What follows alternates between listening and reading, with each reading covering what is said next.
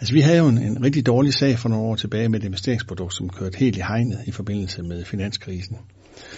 Og vi betalte også noget erstatning øh, til nogle af kunderne. Men det jeg var glad for at kunne sige, det var, at vi har ikke solgt det her produkt, fordi der var nogle medarbejdere, der havde fået bonus, som følge af, at de solgte produkter. De gjorde det op fra en oprindelig vilje om, at de troede, at det her var et godt produkt for kunderne. Mm. Og det ville også have været, hvis de bare havde ventet et par år med at sælge det, for så havde det været et rigtig godt produkt. Men, men det var noget, som det nu var.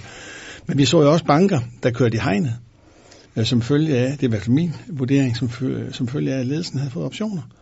Og, og bad kunderne om at låne penge for at købe deres aktier og kom med optimistiske udmeldinger og foretog investeringer i København osv. osv. Det har lagt områder mere eller mindre formuemæssigt døde, at man havde den slags i den her sektor her.